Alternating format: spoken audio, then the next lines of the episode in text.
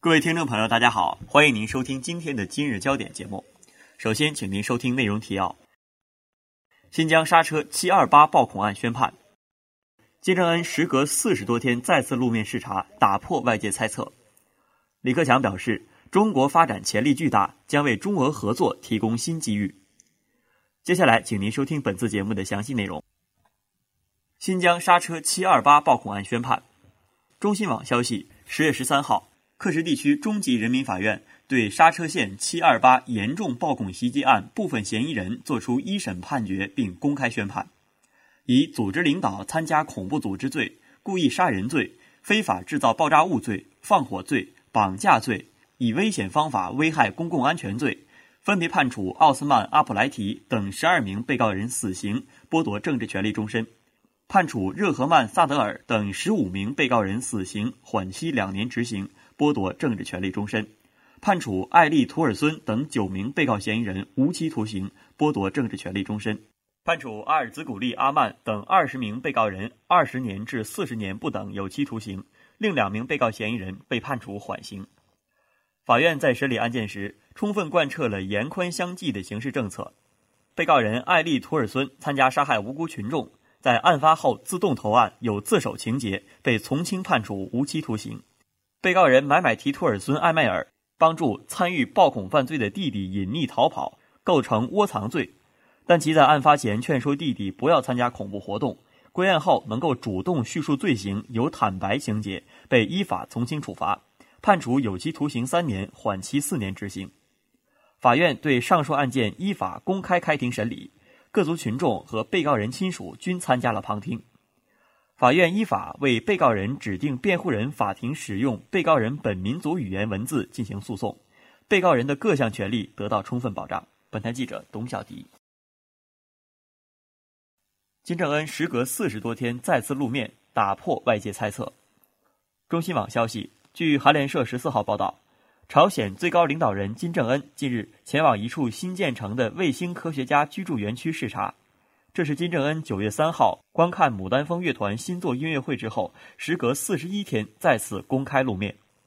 金正恩自九月三号以来在公开场合亮相，分别缺席九月二十五号的朝鲜第十三届最高人民会议第二次会议。十月七号的纪念已故最高领导人金正恩就任朝鲜劳动党总书记十七周年的中央报告大会，以及十月十号的朝鲜劳动党建党活动日等。据传，金正恩受脚踝病症以及与高血脂、糖尿病并发的痛风困扰，外国医疗人员为治疗金正恩的病痛访问朝鲜。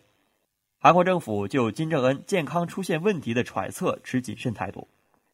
韩国联合参谋本部议长崔润喜。十三号，针对朝鲜劳动党委员会第一委员长金正恩健康出现异常的传闻，表示，根据联参了解的情况，金正恩的执政并未出现太大问题。本台记者李浩南报道。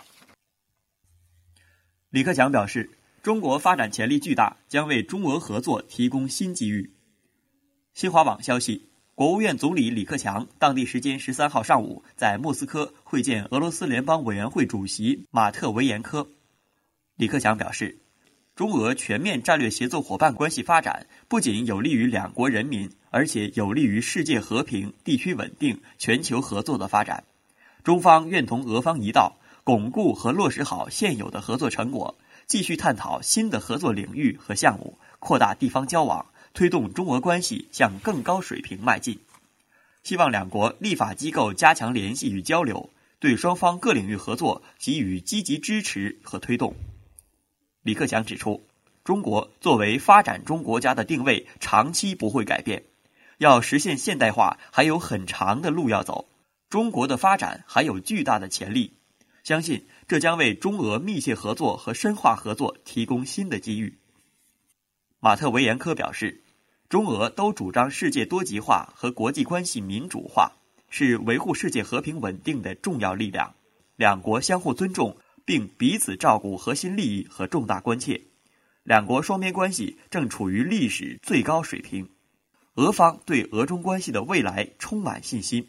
为中国取得巨大发展成就感到高兴。俄方愿同中方一道，进一步加强合作与交流。